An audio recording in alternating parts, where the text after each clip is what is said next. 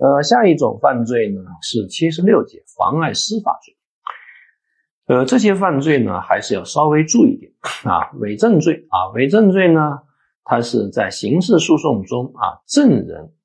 鉴定人、记录人、翻译人对案件有重要关系的情节，故意做虚假的证明、鉴定、记录、翻译，意图陷害他人。所以它的主体啊，一定是证人、鉴定人、记录人、翻译人，它只能发生在刑事诉讼过程中啊，通常是立案之后。因为如果在立案之前啊，这个作假证明的话，那通常呢是包庇啊。那如果呢，在这个诉讼前呢，如果做虚假告发的呢，那一般呢就是诬告陷害啊。当然了。这个包庇跟伪证也可能会出现竞合关系啊。之后呢，我们还会给大家讲。那再次提醒各位啊，伪证罪它是发生在刑事诉讼中，所以如果民事诉讼中中做伪证，那它就不构成伪证罪。呃，关于伪证罪啊，待会我们会有一个表格，一起来做一个总结啊。那第二个罪名是辩护人、诉讼代理人毁灭证据、伪造证据、妨碍作证罪啊。那么它也是发生在刑事诉讼过程中，主体呢是辩护人和诉讼代理人啊。那主要是律师，所以这个罪名呢又被称之为律师啊伪证罪啊。那这个罪名最可怕的呢，其实它的第三款威胁、引诱证人，因为引诱啊其实是不太好判断的，因为引诱呢。包括物理引诱，也包括精神引诱，啊，包括作为引诱，也包括不作为引诱，啊，包括情感引诱啊，包括各种引诱，啊，甚至发展到啊这个李庄案件著名的眼神引诱，因为他奇奇怪怪的眨了几下眼神，就被认定为引诱。所以这就是为什么我们对于引诱这个条款要进行一定的限缩啊，一定的限缩。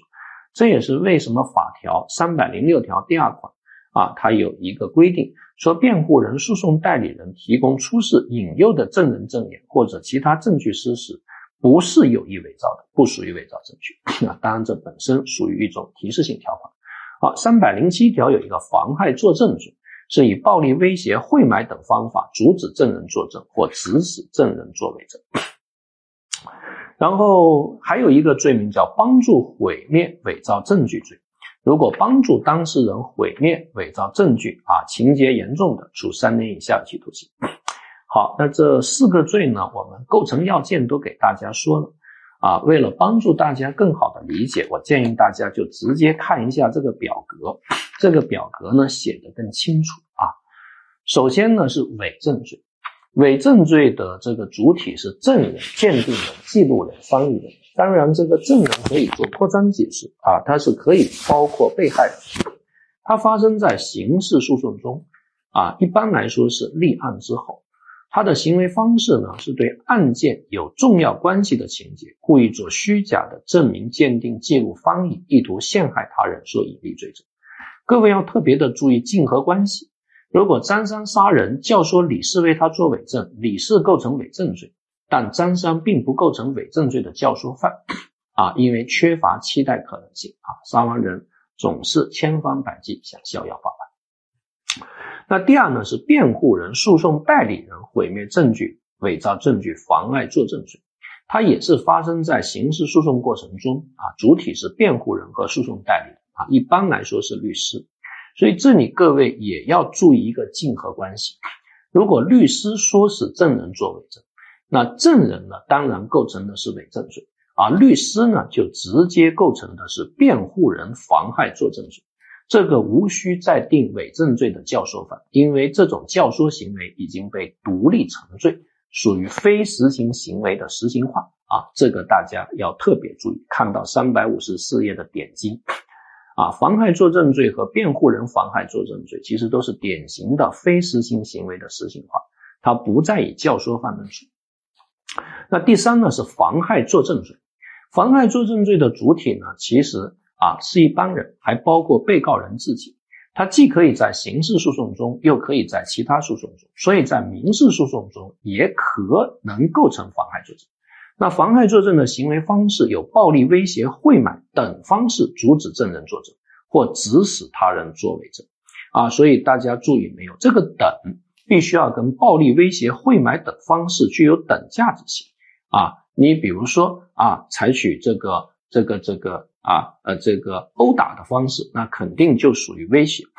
但是呢啊，如果呢你把证人调离啊，派证人呢去海外工作，这种妨害作证呢，那他就不能够认定为妨害作证罪，因为他跟暴力威胁、贿买这个方法不具有等价值性啊。如果呢你在证人作证那天呢给他下泻药，让他拉肚子啊去不了啊，那我们觉得跟暴力威胁那具有等价值性啊。但是呢，如果啊你采取色诱的方法啊，来通过美人计啊来让他没法作证啊，那这个叫不叫呢？啊，这个其实可能属于什么呀？可能属于指使他人作伪证啊，因为你通过美人计，那这个美人就跟他说啊，那你就别去了呗，你何必要去呢？那这个叫指使他人作伪证。但是如果你通过美人计，只是让他从此君王不早朝，让他耽误了当天去作证啊，那我看既不能属于暴力威胁贿买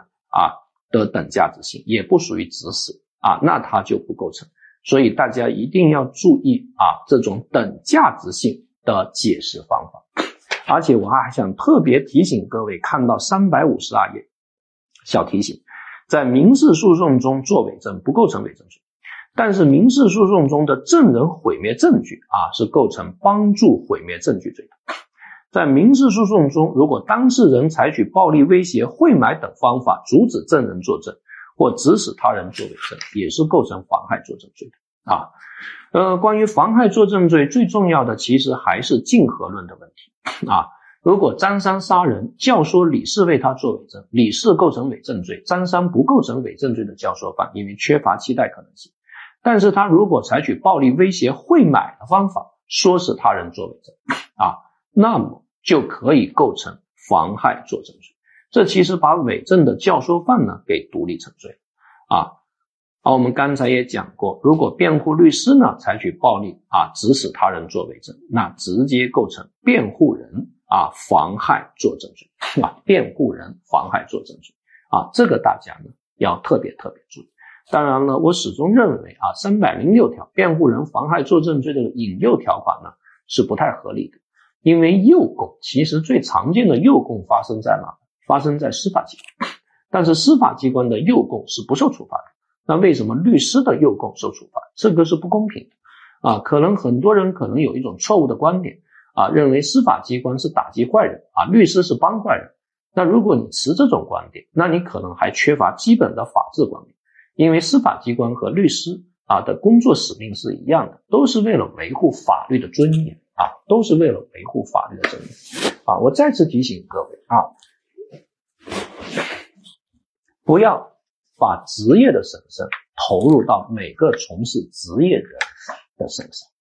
啊，因为每个个体内心都有幽暗的成分啊，所以不要认为你的职业本身是高尚的，就代表你这个人是高尚的啊，这两者是不能画等号的啊。很多时候，职业的高尚可能会让从事这个职业的人陷入一种自欺之中。认为自己总是在从事高尚的职业，于是你的人也变得高尚，那就很容易出现为达目的不择手段。这就是为什么我们所有人的行为都必须受到法律规则的约束，都必须要遵守程序正义。我始终认为，司法机关和律师的使命是一样的，都是为了维护法律的尊严、法律的正义。所以，如果一个司法人员能够虚心的倾听律师的观点，那其实你要很感恩，如果律师拼命的啊，在法庭上啊，不断的告诉我们法官这个地方有问题，那个地方有问题啊，其实也是可以避免我们的法官判错案。所以从这个角度啊，我从来都认为啊，律师和检察机关其实都可以看成是法官的助手啊，帮助我们的司法工作人员能够细心的啊办好案，而不至于办错案。所以千万不要再用那种司法机关打击坏人，律师帮助坏人的这种观念来看待律师啊。呃，我曾经写过一篇文章，叫做《律师为什么为坏人做辩护》，啊，坏人加双引号，有兴趣同学可以去看一看啊。嗯，有些人可能只是啊只是呢情绪性啊，因为很多人不知道该怎么去思考，他的脑海中充满着各种标语，充满着各种武断啊，所以很多人说你别说了，说的巧舌如簧，反正律师就是坏人啊，所以对于这种人，我就真的期待啊，你不要哪一天也成为犯罪嫌疑。如果哪天你被冤枉成为了犯罪嫌疑人，这个时候你才可能会知道辩护制度的意义之所在啊。好，呃，这个呢提醒各位呢要特别的注意啊，帮助毁灭伪造证据啊，主体呢是一般人，当然不包括被告人本人。所以甲乙两个人偷东西啊，甲把乙的指纹抹掉，乙把甲的指纹抹掉，这个不包不构成帮助毁灭伪造证据罪。啊，因为缺乏期待可能性。啊，但是我们之前讲过，二零一四年一道考题，张三杀人了，李四教唆张张三到现场把血迹给抹掉。啊，所以张三把血迹给抹掉了，那张三不构成帮助毁灭伪造证据罪，但李四构成帮助毁灭伪造证据罪。因为两者其实是在帮助毁灭伪造证据罪的范围内成立共同犯罪，只是张三属于本犯，他是杀人犯，他缺乏期待可能性，责任阻却。那教唆者单独构成帮助毁灭伪造证据罪。好，那如果是辩护律师在刑事案件中帮助毁灭伪造证据，那就直接构成辩护人、诉讼代理人毁灭证据啊，伪造证据罪啊，这个大家要注意。但如果事先通谋啊，事后帮助毁灭伪造证据，那他其实就属于共同啊犯罪啊，这个其实也非常非常简单啊。张三和李四有不正当男女关系啊，这一天张三又被老公王五打了啊，跑到李四家哭哭啼啼，李四心都碎了啊，说明天我一定要来一个终极解决方案。这样我们俩就能做长久夫妻。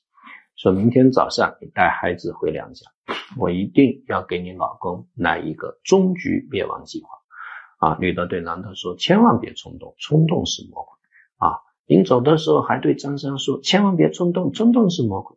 啊，结果第二天早上鸡还没有醒啊，四点多就带着孩子去了娘家。啊。这个十二个小时，下午四点回到了家，发现老公已经成为一具尸体了。啊，旁边啊站着他的相好，啊，他对相好说：“你呀，怎么老是那么冲动，还干着干嘛？啊，赶快把这个死鬼的尸体给埋了。”那两人把尸体给埋了。那请问这个女的构不构成帮助毁灭伪造证据罪？啊，我们认为她就不构成。啊，那么很明显，两人属于共同犯罪，因为属于事先通谋、事后帮助，那就成立故意杀人罪的共同犯罪。这个提醒各位啊，要特别注意。啊，总之呢，这是个表格啊，我再次提醒各位，妨害作证啊，这个的竞合关系问题啊，这个非常非常的重要啊。张三酒后驾车啊，然后呢，呃，这个啊。查酒驾啊，然后让副座的人跟他换个位置啊，给副座的人一笔钱。那么显然，张三构成危险驾驶罪，但其实还构成唆使他人作伪证啊，通过贿买的方法啊，所以还构成妨害作证罪，那就应该以危险驾驶罪和妨害作证罪实施数罪并罚啊。好，虚假诉讼啊，虚假诉讼呢，现在也是一个被广泛使用的罪名。啊，有很多从事民事辩护啊、民事诉讼的律师啊，因为对刑事方面不熟悉啊，有个别律师呢也因为虚假诉讼被抓，所以呢，这个大家一定要注意啊。关于虚假诉讼它的认定啊，那为了限缩虚假诉讼，我们现在的虚假诉讼呢，它只包括无中生有型啊，不包括部分篡改型啊，你欠。张三五十万啊，那么张三在五十万后面加了个零，说你欠他五百万，那这个就不叫无中生有，这叫部分篡改。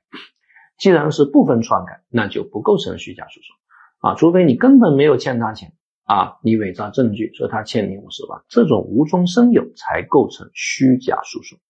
啊。而且各位一定要注意，虚假诉讼的实行犯只能是原告，不包括被告。不包括被告，呃，然后呢，虚假诉讼啊，它的这个这个啊，包括两种类型，一种是单方欺诈，一种是双方串通。啊，单方欺诈很简单，原告伪造证据骗法院；双方串通呢，其实就是原告和被告合起伙来啊，一起骗法院，这个叫虚假啊诉讼。呃，那虚假诉讼呢，可能主要是要注意它跟诈骗罪的关系啊。如果既符合虚假诉讼，又符合诈骗，那想象竞合，从一重罪。所以最典型的案件，比如说假儿子案啊，张三的老伴去世，留了一套房啊，那他和孩子都是啊继承人，但是呢，老头对儿子呢很讨厌啊，觉得儿子不孝顺，不想把这个房给儿子。所以就找了一个假儿子啊，把这个假儿子给告了，让假儿子冒充真儿子到法庭去应诉啊，所以这个假儿子在法庭痛哭流涕说我不孝，还我不要，所以法院就上当。那么很明显，这构成虚假诉讼罪。同时呢，法院上当了，但是谁遭受财务损失呢？真儿子遭受财务损失，那因此呢，还可以构成诈骗，那就想象竞合啊，从一重罪。好，第二呢是只构成啊虚假诉讼，不构成诈骗啊，这种情况也很常见。著名的案件如死鬼案啊，张三的老公在日本打黑工啊，每个月都给张三寄很多很多钱啊，想着在遥远的啊地方的张三啊，她老公李四心里就产生了很多密，所以干活特别有劲。但是张三居然爱上了。啊，不仅爱上了别人，还想和别人成为长久夫妻，于是就宣告她老公死亡啊，到法院去告，因为有五年啊没见到人了，宣告她老公死亡，所以她老公在名义上就成了一个死人，这样啊，这个女的就跟那个男的领了证，但是呢，这个男的在日本还一直打黑工给老婆寄钱啊，只是后来日本政府清理黑工死。市场啊，这个男的就回国了，王者归来，结果发现自己的老婆跟另外一个男的生活在一起，气坏了啊！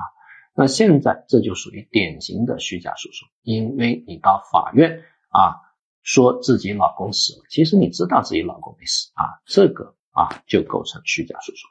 但是它构不构成诈骗罪呢啊？构不构成对日本的老公的诈骗呢？啊，因为你骗我，你如果。啊，告诉我你爱上别人了啊，我的心里就没有密了啊，也就不可能给你寄钱了啊，对吧？所以你欺骗了我，但是这构不构成诈骗呢？这里的关键就在于这个女的构不构成重婚呢？各位觉得？有同学说这怎么构成重婚？之前的婚姻解除了啊，但是如果你问问普通老百姓，你说这女的构成重婚吗？普通老百姓可能都认为构成，那你学习了法律就认为不构成了。你的水平怎么就比一般老百姓高那么多？那你其实高那么多，可能你的水平就是错误的啊！因为只要你的逻辑跟我们的法律直觉跟啊法律逻辑跟我们的道德直觉相冲，很有可能这种逻辑是错误的。那其实我告诉你，这是标准的冲突，因为他当时欺骗了法院啊，所以导致这个判决是无效的。那么当然，第一个婚姻还是有效，那么又搞了第二个婚，所以妥妥的冲突。既然构成重婚，那他第一个婚姻是有效，那既然就不可能构成啊对自己丈夫的诈骗，对吧？啊，因为妻子很难构成对丈夫的诈骗啊，你很多啊这个丈夫都弄小金库，你说构成小金库，难道构成盗窃吗？啊，对吧？那肯定不构成。所以这是第二种情况啊，死鬼案啊构成诈骗罪，呃构成虚假诉讼罪啊，但不构成诈骗罪啊。所以在这个案件中，虚假诉讼和重婚数罪并罚。那第三呢是只构成诈骗啊，但不构成这个虚假诉讼罪啊，这个也是很常见的啊。你比如说啊，这个被告伪造证据啊，这个原告把被告给告了啊啊，说被告没还钱，结果被告说我还钱了啊，伪造的证据欺骗法院，因为被告不可能单独构成虚假诉讼罪啊。啊，只被告和原告只可能成立共同犯罪的虚假诉讼，双方串通，就像第一个案件这个啊，这个假儿子案啊，原告和被告合起伙来骗法院，那原告和被告就构成虚假诉讼罪的共同犯罪。而在我们刚才的第三个案件呢，是被告单独伪造证据啊，骗法院不想还原告的钱啊，那他就不构成虚假诉讼罪，但是可以构成诈骗罪啊，这个大家要特别注意。那么虚假诉讼罪啊，它是以法院受理作为计税标准 啊，不是以法院判啊，法院受理就作为计税标准。当然，如果行为人虽然以捏造的事实提起民事诉讼，但法院并未受理的啊，那他就是未遂。好，窝藏包庇，窝藏包庇是一个选择性罪名啊。什么叫做窝藏？窝藏呢是提供隐藏的处所或财物啊，帮助逃跑啊。那这里的窝藏呢？它就是一种物理性的帮助啊，其实不包括精神性帮助，因为法条后面没有说一个等啊，所以单纯的啊，警察来追啊，你说警察来了啊，那么这种情况我看就不能构成窝藏罪，因为法条说的是提供隐藏的处所财物啊，后来没有说一个等啊，日本国认为精神窝藏构成犯罪，但是我国刑法后面没有一个等，法务明文规定不为罪，法务明文规定不处罚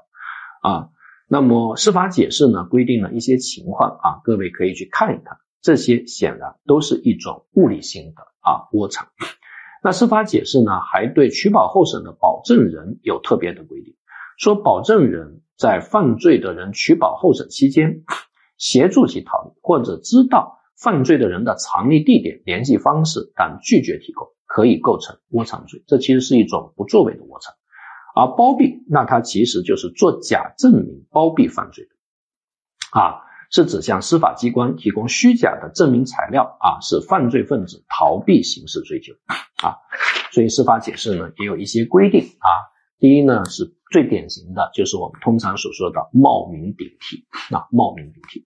第二呢是故意向司法机关做虚假的陈述，啊，或者提供虚假证明。以证明犯罪的人没有实施犯罪行为，或者犯罪的人所实施的行为不构成犯罪，啊，故意向司法机关提供虚假证明，啊，证明犯罪人存在一些从宽的情节，啊，这些呢是包庇，啊，这些呢是包庇。当然，窝藏包庇的对象是犯罪人，这里的犯罪人并不需要是定了罪的人，啊，准确的说，他只要符合构成要件的该当性和违法性，我们认为就属于犯罪人。所以，一个十三岁的人杀人了，你窝藏包庇他，我们认为也构成窝藏包庇罪。啊，主观上他是故意犯罪，而且必须要具备明知。那所有的人被抓都会说不知道，所以这个明知呢要进行推定啊，要进行推定。那如果事先有通谋，事后窝藏，那显然就是共同犯罪啊。所以条文所说的以共同犯罪论，那是一个典型的注意规定。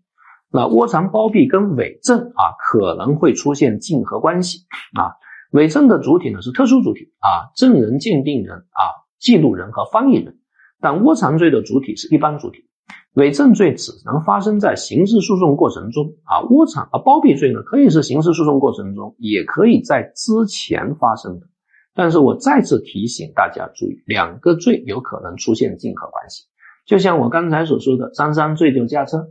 啊。然后前方查车，然后对副座的李四说：“来，兄弟，能给我调个座吗？”啊，李四说：“调个座可以，但关键看你给多少钱。”啊，所以最后呢，啊，张三就给了钱给李四。啊，那么很明显，在这种情况下，李四他构成的是包庇罪。啊，因为冒名顶替，同时他还构成伪证罪。啊，因为他其实如果定张三伪证，啊，定张三危险驾驶的话，那副座的那个人他其实是一个证人，所以他做了一个假证。啊，既构成包庇罪啊，又构成伪证罪啊，那他就想象竞合啊，从一重罪啊。当然了，如果对于张三你花钱让别人做伪证，那你既构成危险驾驶罪，我刚才说过啊，主动花钱让别人做伪证，那你还构成妨害作证啊，数罪并罚。好，这个罪跟帮助毁灭啊伪造证据罪的区别啊，那这个是很简单啊。首先呢，发生的场合不一样啊，第二呢，对象不一样。啊，其实最重要是行为方式不一样，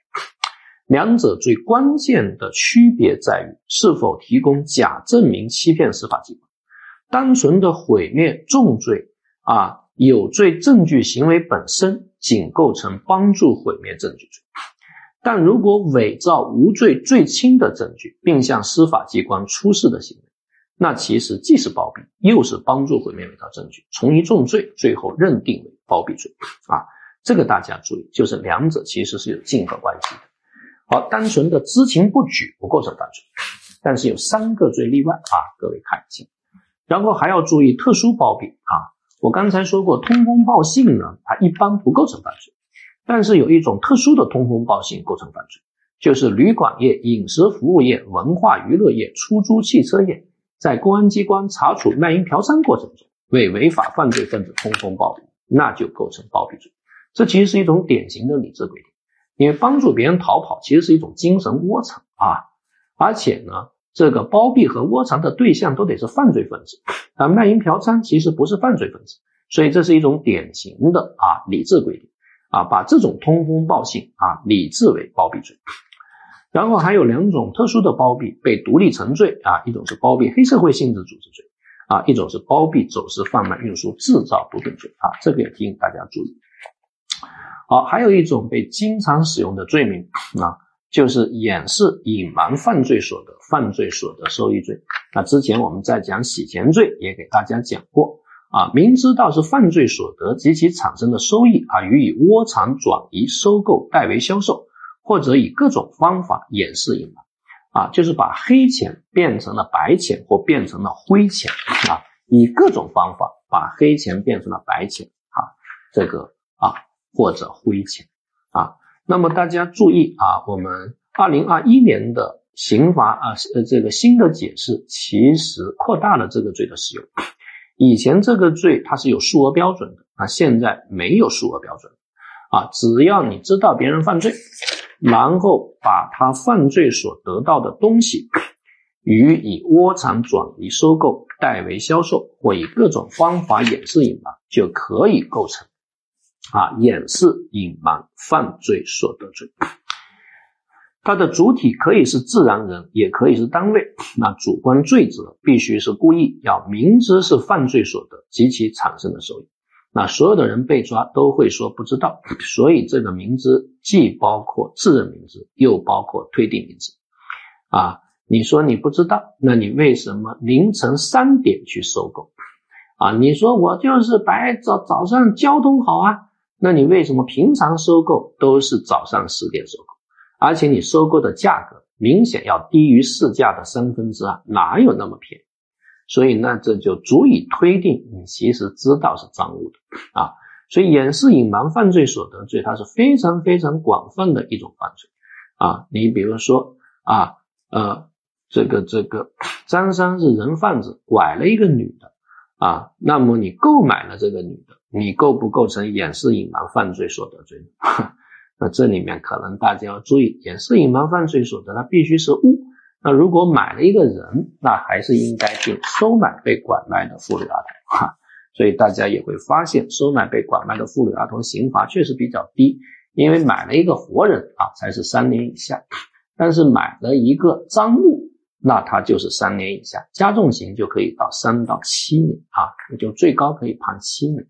啊，换言之，啊，张三抓了八十八只癞蛤蟆，你知道他的癞蛤蟆是非法狩猎所得，啊，但是你喜欢吃癞蛤蟆，你买了这八十八只癞蛤蟆，那你也构成掩饰隐瞒犯罪所得罪，是吧，或者张三啊要配阴婚啊，所以呢李四挖了一具尸体啊，张三为了配阴婚啊买了一具尸体啊，那他构成什么罪呢？啊，他肯定不构成收买被拐卖的妇女罪吧？啊，它构成掩饰隐瞒犯罪所得罪，因为你知道他盗窃尸体，你依然予以购买，不就是掩饰隐瞒犯罪所得罪？啊，最高是可以判七年有期徒刑啊，活人最高才判三年啊，尸体啊最高死的反而能判七年啊，这明显会出现一个不匹配的现象。好，那法条竞合啊，这个掩饰隐瞒犯罪所得是一个大圈啊，在这个大圈里面呢，有若干特别罪啊，一个是洗钱罪。啊，一个呢是这个这个啊非法啊收购、运输、盗伐、滥伐林木罪啊，还有一个危害珍贵濒危野生动物罪。为什么危害珍贵濒危野生动物罪也是特殊的啊？你比如说，你知道它这个动物啊是他搞来的，那你依然购买，因为买和卖啊，它都构成危害珍贵濒危野生动物罪啊。这个提醒各位啊，要特别注意啊。但是如果不是一级动物和二级动物，是癞蛤蟆这种三有动物，那么啊捕癞蛤蟆的定的是非法狩猎罪，而 这个买癞蛤蟆那就构成掩饰隐瞒犯罪所得啊。我希望给大家表达清楚。如果大家还是不清楚，其实看到三百六十七页的法条就可以了。啊，危害珍贵濒危野生动物罪啊，它有一个非法收购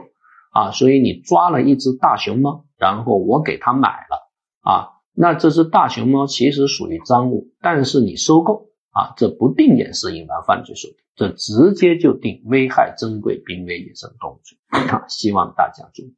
但是如果你抓的是癞蛤蟆啊，八十八只癞蛤蟆啊，那定的就是非法狩猎罪啊。但是如果你明知道它是非法狩猎所得，却依然购买的话，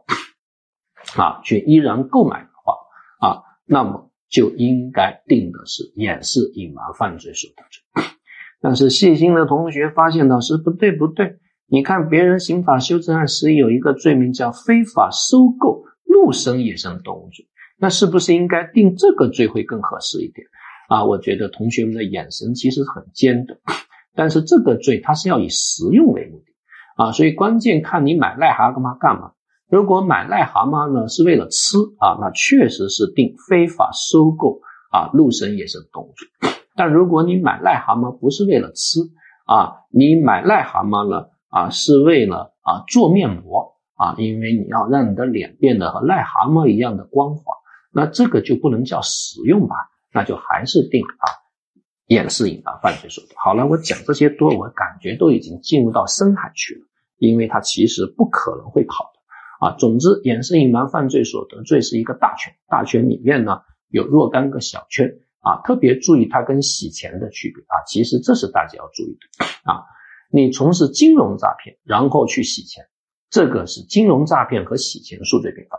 但是如果你从事电诈啊，然后去洗钱，因为电诈只能构成诈骗罪，然后你洗钱啊，那他就是掩饰隐瞒犯罪所得啊，那他就不可罚了。但是帮你洗钱的人本身定掩饰隐瞒犯罪所得罪啊，这个提醒各位啊要特别注意，这才是考试的焦点啊，考试的焦点。好，脱逃罪，脱逃罪的主体呢？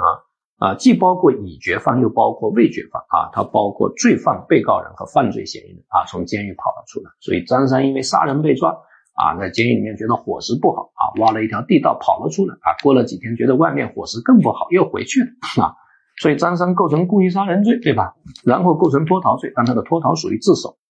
哈，这个脱逃属于自首。然后刑法中还有一个什么罪名呢？啊，还有一个这个这个啊，呃。呃，破坏监管秩序罪啊，破坏监管秩序罪呢，它的主体呢，那一定得是被羁押的人啊，那必须是这个已决犯啊，就是已经被判刑的人。而这个脱逃罪，我再次提醒各位啊，它既包括已决犯，也包括未决犯，因为它包括罪犯、被告人和犯罪嫌疑人啊，这个提醒各位要特别注意。拒不执行判决裁定罪。啊，它也是一个纯正的不作为啊，这个罪它是有单位犯罪，但是妨害公务罪是没有单位犯罪，所以提醒大家要稍微注意一下。我这里面可能要特别提醒各位注意新的一个法律啊，就是根据反家暴啊反家暴法啊，那这个呢有一个特别提醒各位注意的，就是这个人身保护令啊，所以张三经常打老婆。那么后来他老婆申请人身保护令啊，在人身保护令期间，他就不能接触他老婆啊，结果他根本都不在乎这个人身保护令，依然前去打他老婆啊，那就有可能构成拒不执行判决裁定罪啊。Música